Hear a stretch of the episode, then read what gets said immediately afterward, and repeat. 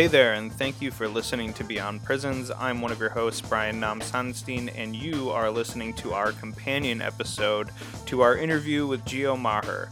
If you haven't listened to that one yet, you might want to pause this and go back and listen to it first.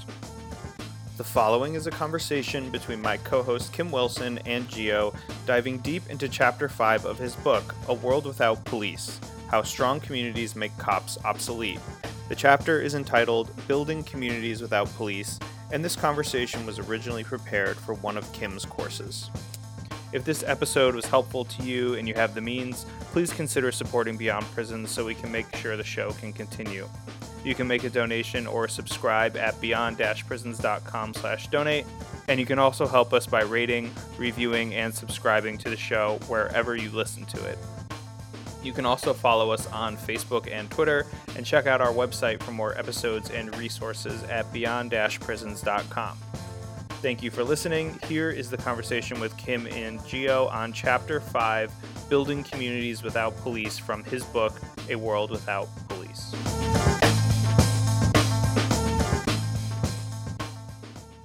First of all, I want to um, thank you so much for agreeing to be here and um, to share, you know, with my students, um, you know, your wisdom and to talk a little bit about um, this uh, this chapter specifically. But you know, obviously, you can talk about you know the rest of the book. But um, I, I really do want to uh, focus.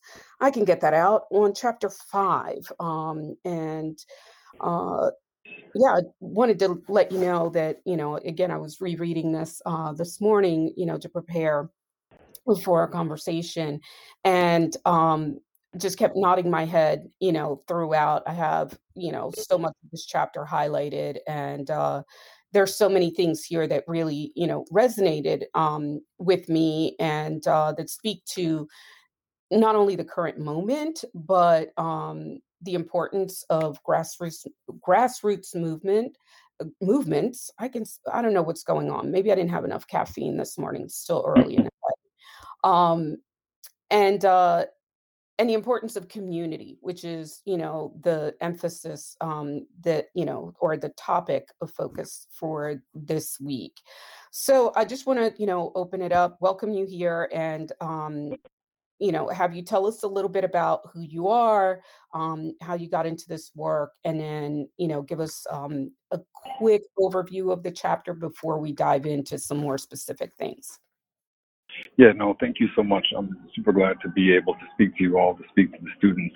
Um, you know, to, as to who I am, I, you know, I'm a professor. I teach political theory. I teach, teach social movements in, you know, from Latin America to the U.S. Um, but but even before I was a professor, before I had a PhD, I was doing organizing against the police, um, specifically against police brutality, but against policing uh, more broadly understood. You know, for me, this started in the Bay Area. It started particularly with the killing of Oscar Grant um, by BART officer Johannes Mehserle in 2009. But it also grew out of seeing the way that those movements um, were able to transform political possibilities through their struggle. And that was really the the lesson, you know, of that organizing for me. You know, not so much this lesson of, you know, uh, policing is terrible uh, and there's nothing we can do about it, but more that when people begin to organize and struggle, as we saw last year around, uh, you know, George Floyd, Breonna Taylor, Ahmaud Arbery, um, things do enter into motion. Um, and I think that's really the, the, the key to political uh, you know, mobilizations moving forward is to think of is, is the fact that this is so constantly denied. The media denies it every day. Um, political leaders deny that people taking to the streets is really what sets our history into motion. But this is, you know, this is precisely what happens. Um, it's those communities entering into struggle uh, in rebellious moments in the streets uh, you know, often burning things down, often, you know, engaged in militant, uh, you know, uh, mobilization. But then at the same time, uh, as this chapter in particular shows, uh, using that explosive moment as the basis for building something bigger and something more durable um, in the manner of community organization. And the way that this book is, is, structured overall, I know you all just read the, the, the one chapter, but the way it's structured overall is that you start with a diagnosis of the police, of their historical function, uh, broadly speaking, but in the U.S. in particular. Um, of course, it's connected to global policing, it's connected to global imperialism. But in the US, there's this particular uh, white supremacist heritage of the police uh, who exist to protect property on the one hand, wealth, um, and whiteness on the other, which is itself a form of property.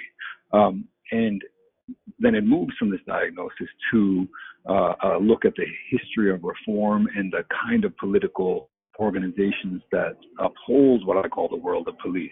Um, specifically, you know, we're talking about the fact that social police reform has never accomplished anything. Um, and that the, the key imperative is to confront those who are pushing expanded police power, expanded impunity, namely uh, lobbying organizations and fraternal orders of police, the so-called police unions. But then the book moves toward this question of alternatives. Um, and so the question is not only on the one hand, we're struggling against something, against the world of police, against their organizations, against police power, um, but that the fundamental uh, insight of abolitionist movements is that this struggle against is also a struggle for that mm. you have to be building something different um, if you want the police to go away. We live in a world that demands the police because we built a world around the police, right? If we lived in a world that didn't wasn't defined by economic inequality, by racial inequality, by gendered inequality, then the police would be absolutely irrelevant. Mm-hmm. Mm-hmm. Yeah, there's um there's a quote that you included. Uh, it's on um page 128, uh, where you say uh, you're quoting Salar Mahan, uh, Mohandesi, uh, and he says, um, creation and destruction go hand in hand, right? And that's really you know the heart of what we're talking about here um because a lot of people see you know it's like well you're always fighting you're always fighting against and it's not just a fighting it's simultaneously having to build up you know all of the alternatives all of the things that we need in order to not just you know survive but um to live well you know so absolutely um, and i don't think there's any easy i don't think there's any easy formula for that right we and it's not you know yeah. in, in in minneapolis there was suddenly a moment where dismantling the police department looked like it was a possible reality it was something that could be pushed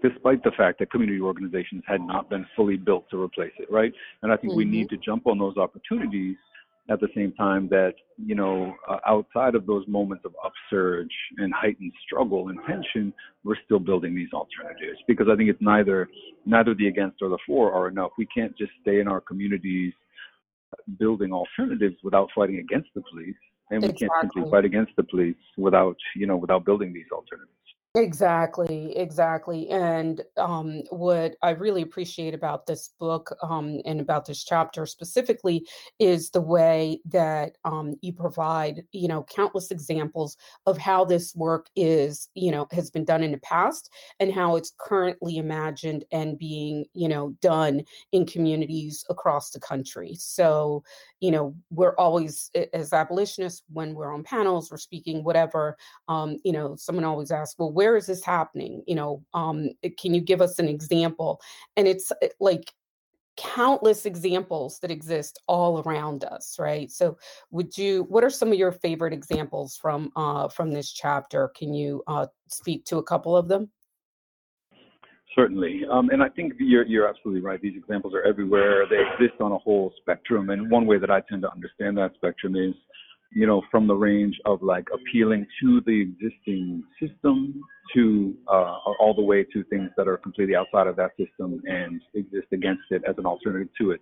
And I say that because it's important to, for example, uh, it's absolutely essential to divert 911 calls away from the police mm-hmm. um, and to demand local governments do that. I don't think you know you know that doesn't make you a reformist.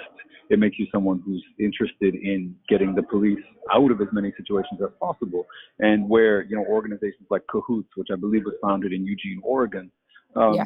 you know they when they began to function, the first of all the police killings uh, in the city dropped to zero immediately, um, and on a tiny minuscule minuscule budget compared to the police they were able to divert thousands of cases away from policing, arrests, uh, imprisonment.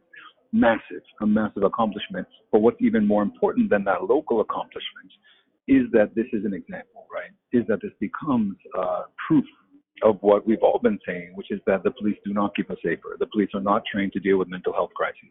The police should not be called upon to fix every problem in our society. And so while these things may seem like uh, reformist uh, you know, or attempts to, to, you know, to just tweak the existing system. The reality is that they point fundamentally beyond it, um, and mm-hmm. they create uh, new alternatives uh, in by their very existence. On the opposite end, I think you know, it's important to pay attention to and think about those radical moments, right? And the one I document in the chapter, of course, is the you know the the Powderhorn Park uh, you know safety collective, where thousands of people got involved in a rapid response network. Uh, this is the kind of network that with other organizers we were trying to establish in West Philadelphia for a long time, in which uh, you know people are able to call upon their neighbors when they see the police, when they're stopped by the police. Also, those that call upon their neighbors when they have conflict with a another neighbor, another community member, um, mm-hmm. as a way of intervening before the police become uh, involved. This is the kind of fabric that we need uh, to develop moving forward. Um, but the reason like that example is that it grew out of the sort of fires and the struggle, and as a result, grew incredibly quickly. Um, as I said, you know, people we spent you know months, if not years, trying to build a rapid response network. Um, and, and, it's incredibly difficult, slow, hard work. You have to get people signed up. You have to go door to door, and you have to keep get uh, you know attain a certain level of density in a neighborhood to be able to have this be a functioning alternative. Uh, and yet, in Minneapolis, they formed this overnight right? They, they formed it in a matter of a couple of days, and they had 1,100 people or something signed up. And you know, and so these these are the kind of alternatives that we need to pay attention to. They're incredibly exciting, right? The police, uh, in part because they themselves are vengeful, uh, you know, and petty people, um, they decided to leave downtown Minneapolis abandoned um, from their mm-hmm. so-called safety and their so-called protection. Um, but that was in some ways a gift right? Because it allowed for the community structure to develop and strengthen itself. Now, of course, that doesn't last forever. It didn't last forever, um, but it provides an alternative. It provides, a, you know, provides an experience for organizers moving forward to build upon. Yeah, absolutely, absolutely. Something else that um you talked about well two things that you made me think of uh, while you were talking there is one um, the 2020 really showed us that um, things can shift very quickly. And, you know, um, while a lot of people, you know, bemoan the fact that, oh, well, you know, we haven't, uh, the revolution hasn't won, right? And it's like, that's if you're seeing the revolution in terms of, you know, specific point in time or, you know, there's this thing that's going to this point where it's like everything changes that day rather than a gradual process and you discuss it you know in terms of abolition being a horizon um, and i think that that's a really important uh, thing to to highlight um, and underscore so that you know we we are uh, we're living in a moment where you know before 2020 only abolition seemed to be you know talked about in certain corners, right? Certain corners of the internet, certain corners of our communities and political um, groups and what have you.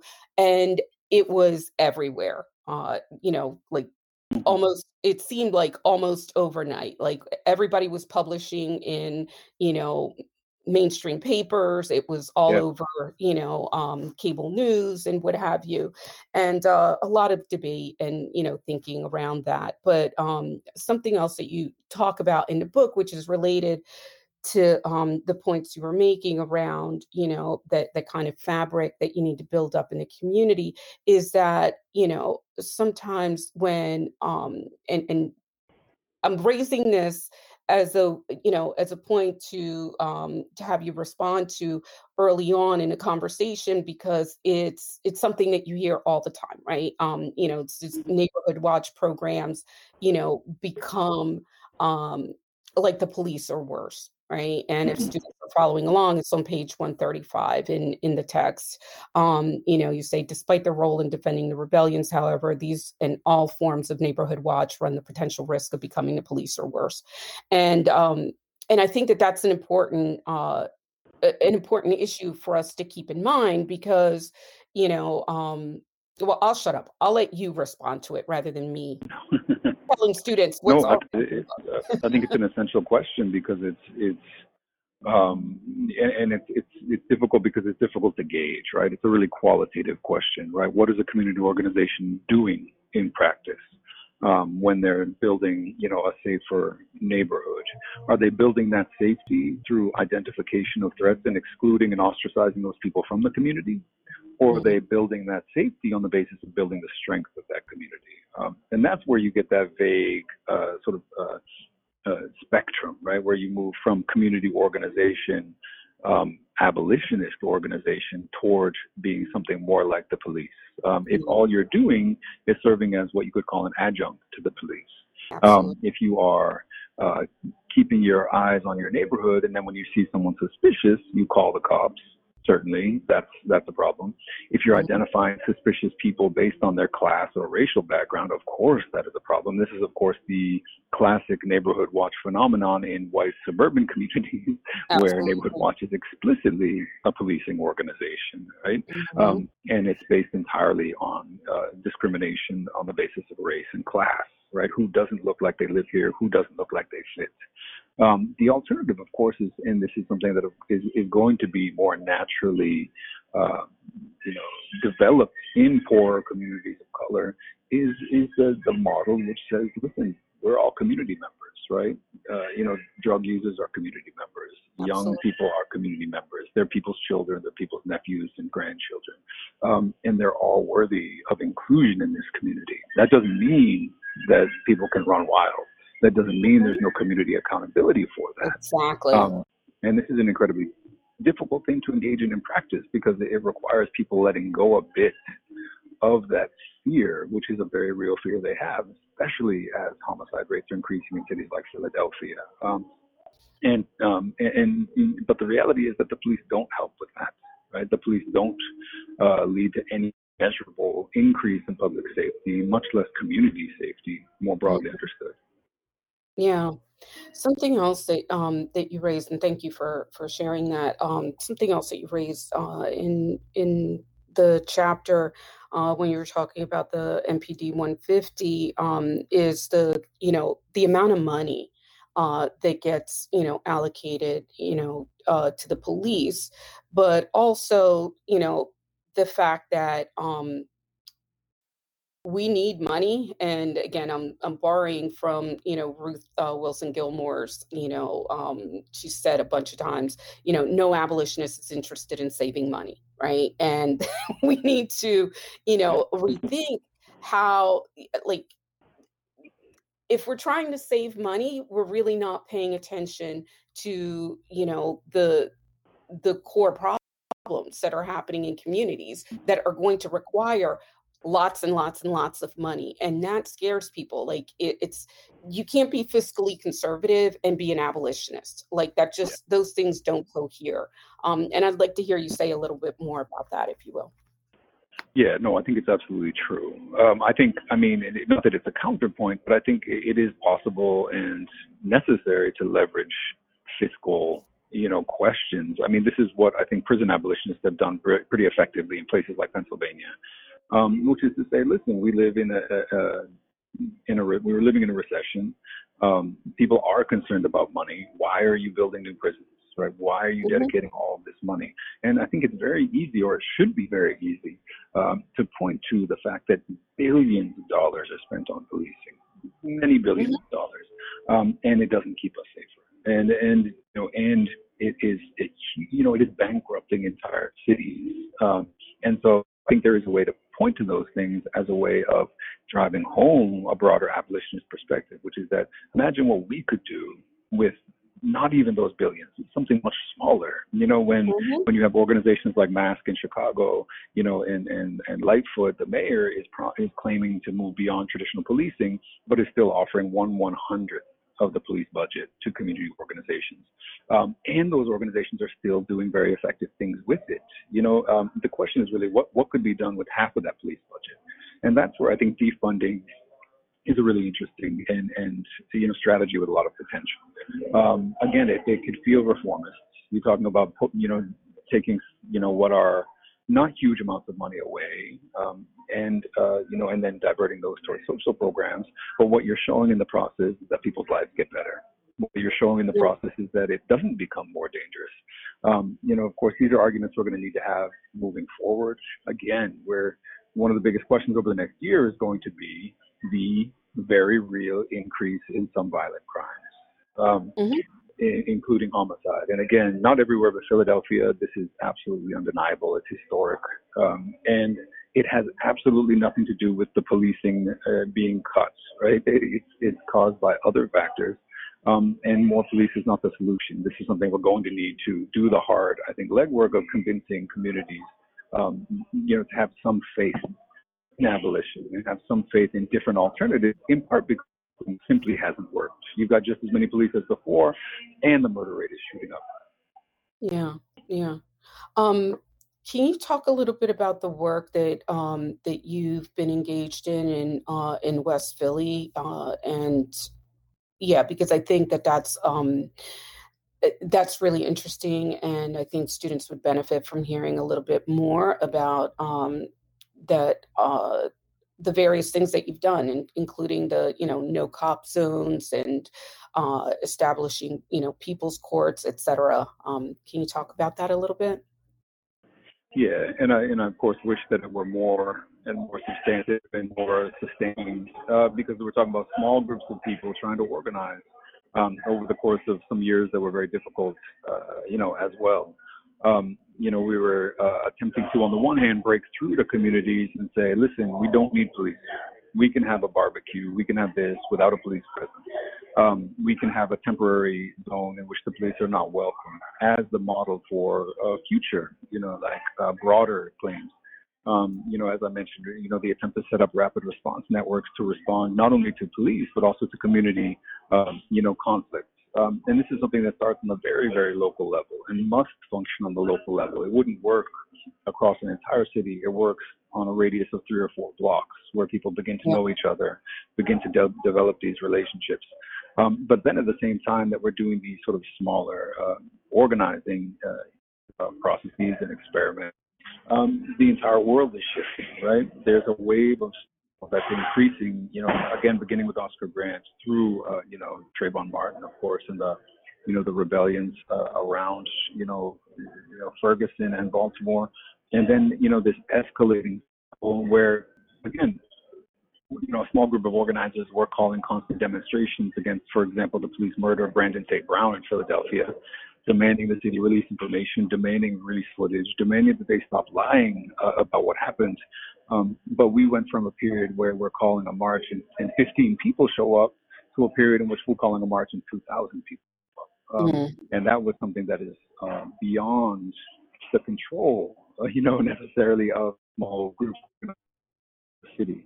And it's that kind of momentum that, you know, both necessitates the existence of seasoned organizers to play a key role in those rebellions, um, but it's also something that we take advantage of and push, you know, right to the, the to the breaking point.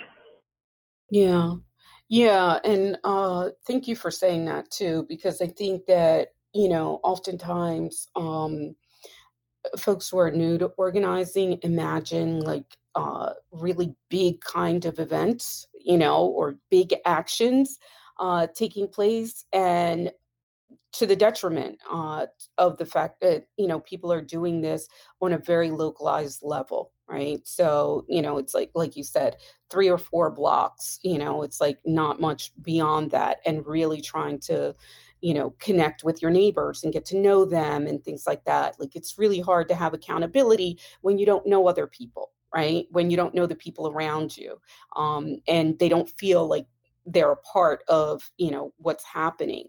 Uh, so that that legwork i think that you're describing is also something that you know um, oftentimes is obscured in the in a broader conversation around organizing like we tend to think of oh well this thing is just happening and there's people who are organizers who created you know these uh, or help spark these uh, you know major protests and things like that and really overlooking the fact that there are people who are organizing in their communities every single day whether they're working with you know um, victims of sexual violence or you know uh, working with sex workers or um, you know children, uh, and what have you. Like there's organizing work that is happening all of the time that isn't always showing up on social media, you know. so yeah, oh, no, um, absolutely. And the history, the history and struggle for oh, I lost you. Can you, can you repeat that again?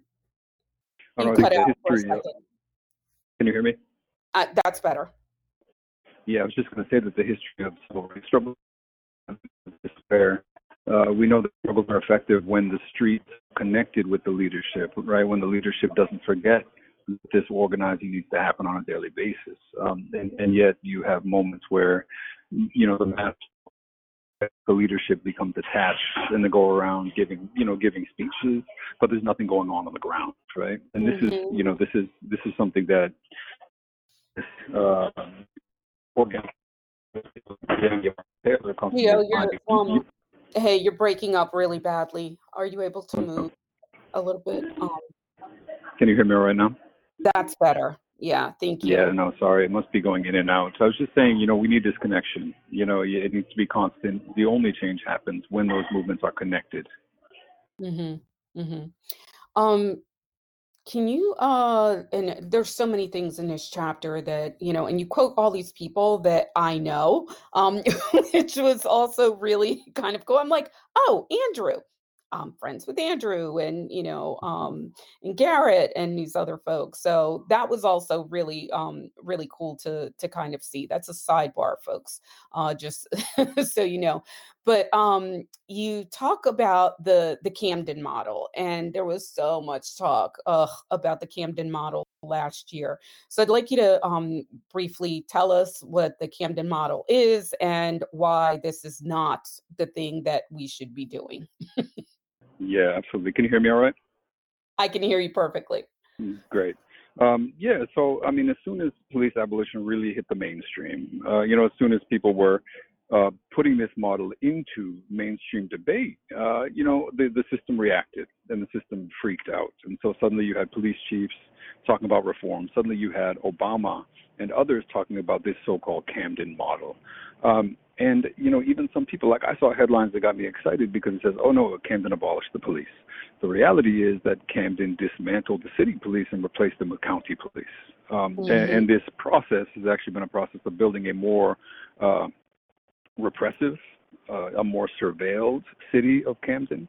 Um, it's been a process of building a wider police force um, and a police force that you know has total control over an entire uh, community. So this, you know, what you've got this danger of an incredibly false model being presented as not only reform but even as almost abolition. Um, Mhm. and and and it's and it's a, a total uh, Trojan horse when it comes to these questions. Um, and so the the Camden model is no model whatsoever. It's a model for the total surveillance and control of a poor black community right across the bridge from uh, from Philadelphia. Um, and it's not something that we should look forward as a model.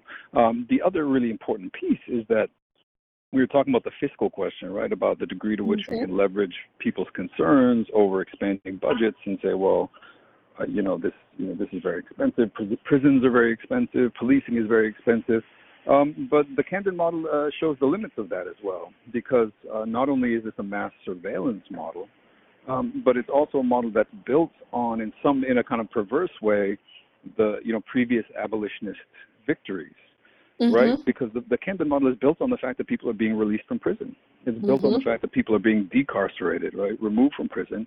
Um, but the but what's happening is that those people are not free. They are under constant surveillance. Um, Exactly. and and this is uh, what you know people like Brendan McQuade have called the mass supervision model. Um, Mhm. And the worry is that this is what's you know is that in pushing for uh, you know prison abolition, for example, um, that were you know our victories are being turned into defeats as what's replacing those prisons is something much much cheaper, right? Something Mhm. much more neoliberal, uh, in which we don't uh, the, the state doesn't need to pay for expensive prisons. It can just put people you know under you know uh, mass supervision with ankle bracelets, uh, and you know, and you know, and they are not free, um, but it doesn't cost the city or the state almost anything. So Yeah. these, uh, these are the concerns raised by that, and and one of the arguments I try to make in the book is that on the one hand, abolition needs to have concrete demands. It Mhm. needs to put forward specific demands. but at the same time, we need to be very careful about the fact that these demands will always be turned against us, um, precisely because of because they're partial, right? Um, and we need to be be careful with that. The example that I gave was from uh, you know Andrew Dilts making this argument about how in California abolishing the death penalty, uh, and it's a really clear example because the arguments for abolishing the death penalty ended up being arguments for more mass incarceration. Um, Absolutely. And, and, yeah. and that was claimed, it, it, was a strategy, but it was a strategy that was absolutely doomed from the beginning uh, and should not have been undertaken to say, you know, we should not be spending all this money on, uh, you know, on capital punishment, on the death penalty. Um, we need to be focused on the real criminals, right? Um, mm-hmm. And we need to keep them in uh, prison forever, right? We need to, you know, you know, subject them to death by incarceration. Um, and you know, so these are the ways in which if we take a narrow, if we take too narrow a view, if our demands are too uh, compatible with the neoliberal status quo, they're going to become defeats very quickly. Absolutely, absolutely. Um, oh my goodness. Uh, so you said a lot of things there that I want to um circle back to. Um, in terms of you know uh, the Camden model and the way that you know surveillance and control really operate um, in that model, and as you pointed out already, that you know it's it's really it's it's a fallacy to think that Camden abolished the police um, when they in fact did not, as you very well pointed out. But um, you know, we we did a whole um, episode on uh, on a podcast on e-carceration, and um, one of the things that you know we we talked about was uh, the ways that you know the way that they're saving money on this is that they're making the people who are subject to the monitoring and surveillance pay for these ankle monitors right themselves so and if they can't afford to pay for them then you know that burden falls on your families because if you don't pay you end up back in prison you have to you have to pay for the monitoring mm-hmm. right Absolutely. and and again like we're shifting the costs onto someone else and we're creating uh you know um, i think the the line in the book was um you know this open air prison right where yeah. everyone's home becomes a prison and everybody who is being monitored but not just the people who are being monitored it's also the people in the homes where they live who are yeah. subject to surveillance as well because the state you know sets out the parameters for you know what kinds of activities people can engage in. I mean i've um yep. I, i've just uh, last year someone had their uh, visitations cut off like they couldn't visit the prisons because they did a video visit and someone's you know uncle um, it's always the uncle walking behind them with a bottle of liquor. You know the person on the video oh, visit oh, wow drinking, um, but they cut them off because they said, well, you can't have alcohol, you know, and this is like a bad influence. Like the level of surveillance and the kind of ridiculousness that, you know, people have to live under is unrealistic, like absolutely yeah, unrealistic. Absolutely. And, and I think that points toward a bigger question, which is that, of course, we're opposed to this mass supervision model. Of course, we're opposed to e-carceration, but Camden was an open air prison before that. You know, exactly. because precisely because this is the you know the conveyor belt between poor communities and prisons is not because these are opposites right? It's because they're very much the same right? Because exactly. they're underfunded communities because they are where people are trapped and forced to live in poverty uh, with very few opportunities with very few you know social you know structures. Um, and so it, i think it's important and this is really again this is the the sort of strange 3d glasses that abolitionists need to wear where you're kind of looking at the on the one hand at the small, at the concrete, at the local, um, but always trying to understand that that's bound to a structural question. Um, at the same time, you, you can't you can't fight the structural question directly. You need to fight it through mass struggle. You need to fight it through changes. You know, through uh, not you know not so-called reformist reforms, right? But reforms that point toward a different kind of uh, of world.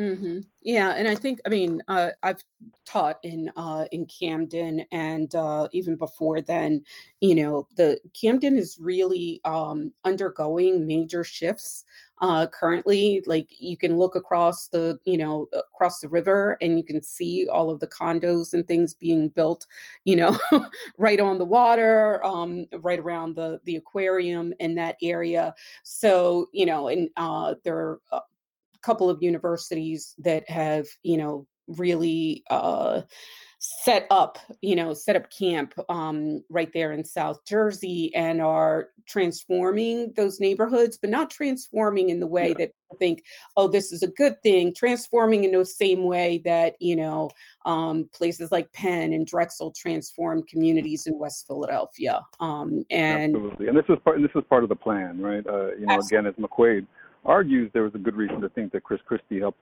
to orchestrate this policing crisis and that the restructuring of the police is part of the restructuring of the city where all these you know this land these contracts are being handed over to to cronies right being handed over to influential donors um, to do this engage in this so-called redevelopment Mm-hmm. Mm-hmm. Yeah, because that development and these new things, when you see a Whole Foods popping up in Camden, that Whole Foods isn't for the Black people that live in that community, right? That's a signal that something else is happening and that, you know, it's like it's coming to your block really soon, that you're going to be seeing a lot more police presence, a lot more harassment, a lot more trying to push people out and eventually pushing those people out because they want those properties. Like Camden is, um, I, I, we can go on and on about Camden, and uh, we don't have to because there's there's other things that I want to talk about before I let you go. But um, yeah, um, let's see. I wanted to move on uh, here and uh, let's see. There's a passage, and I want to read it. Um, it's on page 151, and you say, Abolition isn't reform. It isn't social policy, lobbying, progressive think tanks, or progressive legislation to cushion the blows of a violent status quo. Abolition isn't mandatory diversity training, new university hiring lines, or harm reduction, no matter how necessary and welcome these may be. It's a horizon for the total rebuilding of society from the bottom up, a society with no police or prisons because there's nothing that needs policing and no one who needs to be in prison. Abolition means dismantling all systems of inequality, oppression, and institutional inhumanity at the same time that we build new, more emancipatory alternatives that put power directly in the hands of poor communities. Thank you so much for saying that. Like, seriously, I have that whole passage highlighted, um, you know, and, and, and bracketed no really because it's like you know in in one paragraph it's i swear like a thousand different twitter fights that you know we've all engaged in with people arguing about these different things and saying all we need to do is diversity training and it's like oh mm-hmm. oh my god yeah. I just want to at the same time to me at the same time to me that that seems like an incomplete passage right because then the next question is well how do you fight all these things right exactly. and you know and one of the the main arguments of the book, I think, is that um, ironically, it's because these systems are so big, because they're so intertwined, that smaller changes can have an impact, right? And so it, it, it throws us back onto that terrain. But again, we're not against small changes. We're not against reforms that point in an abolitionist direction. Um, on mm-hmm. the one hand, I would be against pointing to those and saying, well, that's abolition, or like, look, we have accomplished abolition, or diversity exactly. is abolition, or something like that. Um, but at the same time, I think the point is, and this is what we've seen over the past year, and of course, over the past several years, is the fact that um, there, there's something going on there where if you put your finger on police violence and white supremacy in policing, um, it really unleashes a great deal of power. Mm-hmm. And it unleashes power from a frightened system, from the, the, the, guardians of that system who react in, in increasingly fascist ways. But it also releases power from the grassroots level where people realize that they have sort of touched the third rail of American politics. That that's you know that that's the source. Um, you know, policing, in the way I like to put it, is that policing is so central to U.S. history, to the U.S. power structure, that even small change changes in policing unleash uh, these sort of broader chain reactions. Yeah, yeah, and um, you know, uh, I've talked about this uh, with Brian on the podcast before, and we also had Dylan Rodriguez on, you know, to talk about policing as opposed to the police. But um, for the benefit of my students, do you mind uh, talking about that a little bit uh, so that, you know, because we're using those terms and I think people might hear them as, you know, interchangeable and they're not. I think there. I mean, I think there are probably disagreements about how to use these terms. You know, what precisely they mean. Um, and you know, and you know, uh, often what's happening is we're just making a decision and we're deciding to use them in useful ways. Um, so for me, what I find to be useful is, uh, on the one hand, recognizing that policing, or recognizing, I want to be precise because you've demanded it, recognizing that the police uh, is a discrete, concrete institution, right? There, it involves uniforms. It involves the state-sanctioned use of force and violence, um, and you know, and it bears a certain relationship to the power structure. For me, policing is a much broader thing in the sense that, as I argue in the book, uh, you know, uh, far more people, you know, uh, Trayvon Martin was not killed by the police, right? But he was being policed. Ahmaud Arbery was being policed by the lynch mob that killed him in Georgia. Um, you know, and so that broader structure is incredibly essential to understand U.S. history and also the broader functioning of the police. And it points toward broader challenges for abolition. You know, so as Dorothy Roberts argues, you know, so many social welfare services are police institutions, right? Um, they don't wear the same uniforms, they don't always carry weapons, but you know, Child Protective Services often functions as a white supremacist institution that destroys mm-hmm. families, um, oversees, surveils them, uh, and, and, and does the work of the police. This is the broader function of policing. Again, it ranges all the way from other institutions outside of the police, strictly understood, all the way into just the everyday function of society, or what I call uh, in the book the pig majority, the vast mm-hmm. majority of people who uh, do policing every day, who you know mm-hmm. call the police, who call 911, who see someone who you know you know, carrying a BB gun in, in a Walmart uh, in, in Ohio and call 911. You know, mm-hmm. um, people who uh, assist the police. You know, people who uh, report people to the police, neighbors who report, you know, who gentrifiers who move into a neighborhood and decide to call the police on their because their neighbors are having a barbecue.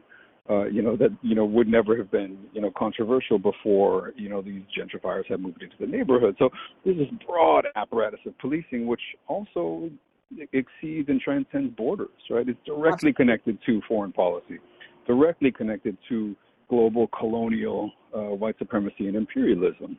You know, it's the so-called police action of the U.S. forces in Vietnam. It's global counterinsurgency. But when you really get down to it, and I spend a lot of time in the book talking about Latin America, talking about other sort of you know third world uh, countries engaged in struggles against policing and imperialism, but when you get down to it, they are struggling for the same thing that people in West Philadelphia are struggling for, mm-hmm. which is mm-hmm. community control, right? Community safety, uh, community structure in which uh, neighbors take care of themselves um, mm-hmm. and, and build alternatives to policing. There, you know, things are just as stark. And I try to, part of what I try to do is say it's really not that much different, right? Because yeah. there are these arguments that uh, abolition is risky, you know, that that people are people who are vulnerable are not able to abolish the police because they themselves would suffer the brunt. But the reality is that they already do. The most yeah. vulnerable in our societies are the ones who suffer the brunt of social violence, are the ones who bear the brunt of police violence. And so I try to point to examples in Venezuela, in Mexico, in South Africa, in Northern Ireland, where you know life couldn't get any riskier and it's really out of the worst circumstances that people are like you know what we're done with this right we're going to do this on our own Absolutely, absolutely. And you um you end the chapter by basically saying that, you know, the only antidote to the police is community, community, and more community. And I think that, you know, that um that right there sums it up very nicely. Um, is there anything else you want to add? No, I think again, you know, this is uh you know community, community, more community is both a true statement, I think, and something that always demands more of us, right? Because it's, uh, you know, one of the challenges of abolitionist work and abolitionist writing and, and, you know, all these things that you well know is to get beyond the rhetoric, right? So we know we want a free society. We know we want to abolish these institutions. Um, and yet, what does that look like, right? It's it's easy to say community, community, more community. It's very hard to build that. Um, it's very hard to envision what that would look like and to convince others um, that that's a project worth uh, undertaking. So, mm-hmm. uh, you know, I think the the good thing is that with every turn in these cycles of struggle, right, with every escalation that we've seen, huge levels of escalation over the past few years, um, with the George Floyd struggles, that image and that picture of what community could look like is becoming clearer to more people, I think. And our yeah. task is to is to continue to push those struggles, to engage in them, to make those demands, um, and and also to uh, you know encourage people not to forget. You know, uh, everything seemed possible a year ago, um, but the system is very very good at then retroactively convincing us that you know what those are those things are not possible. Exactly. Uh, the homicide rate the, the homicide rate is increasing, so that's not possible. Uh, mm-hmm. You know, we don't we don't want to upset the Republicans, so that's not possible. Um, mm-hmm. But we need to remember, I think, the urgency um, of uh, the George Floyd rebellions, but also the the possibility that they embody. Absolutely, and um, I think it's also important to point out that a lot of the work and the energy that folks, um, you know, saw last year, um, that groundwork was done decades earlier, right? That people had been engaged Absolutely in that work, uh, you know, for a very long time. And what you saw was kind of like, you know, we're in the middle of a global pandemic, right? and uh, and still are, you know, and it's like 2020 uh, just brought together all of these, you know, different things, and it just, you know, it, it just exploded right like yeah. people were willing to go out into the streets and you know um and risk getting covid you know in may i mean mm-hmm we were all, you know, on lockdown. I mean, it's like yeah. there was, you know, oh my God, like it, it just it's mind-boggling uh, to think back on, you know, the extent to which people were like, we are fed up.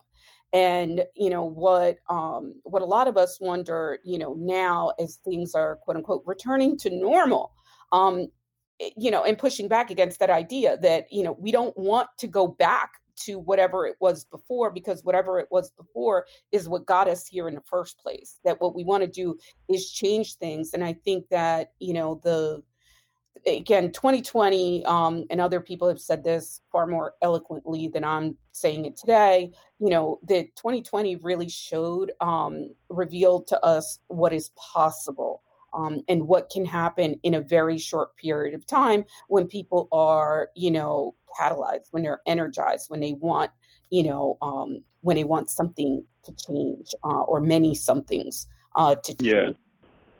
Yeah, yeah, of course. And there's that this kind of apocryphal quote from Lenin, you know, that says that there are, you know, decades when nothing happens, and then there are weeks when decades happen. Um, and, and you know, last year was one of those moments. But uh, it's also true that this is what abolitionists do, right? Uh, you know, mm-hmm. and I like to think back on the first wave of abolition, right? The abolition of slavery. It was it seemed absolutely bonkers to people the idea of abolishing slavery, you know, in the 1840s into the 1850s. And it was the radical action of slaves themselves, of course. It was the radical action of abolitionists, black and white, um, who took radical action, who insisted on pushing this absolute fanatical faith in the destruction of slavery as an evil force in the world. Um, so that over a period of, of very few years, actually, something that was a fringe idea became a mainstream idea. And this yeah. is, I think, the legacy we have to build on. I think we've seen that already happen around the mass incarceration in a lot of ways. The mainstreaming of abolitionist narratives around mass incarceration has been incredibly effective, due to yes. the, you know, the organizing for decades now of organizations like Critical Resistance. And I think the question is, how do we propel that into uh, the question of policing and allow it to take root in a similar way?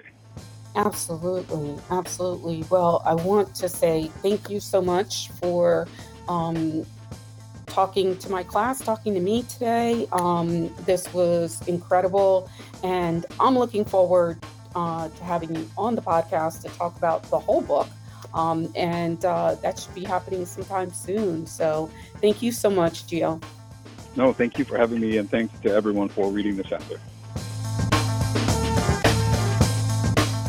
Beyond Prisons is created and hosted by Kim Wilson and Brian Sonenstein. Ellis Maxwell edits our episodes, and Victoria Nam manages our website and volunteers. The music is by Jared Ware. We'd like to give a special thanks to our many volunteers who are helping us transcribe our episodes to make them more accessible, as well as our donors who provide 100% of the funding for this show.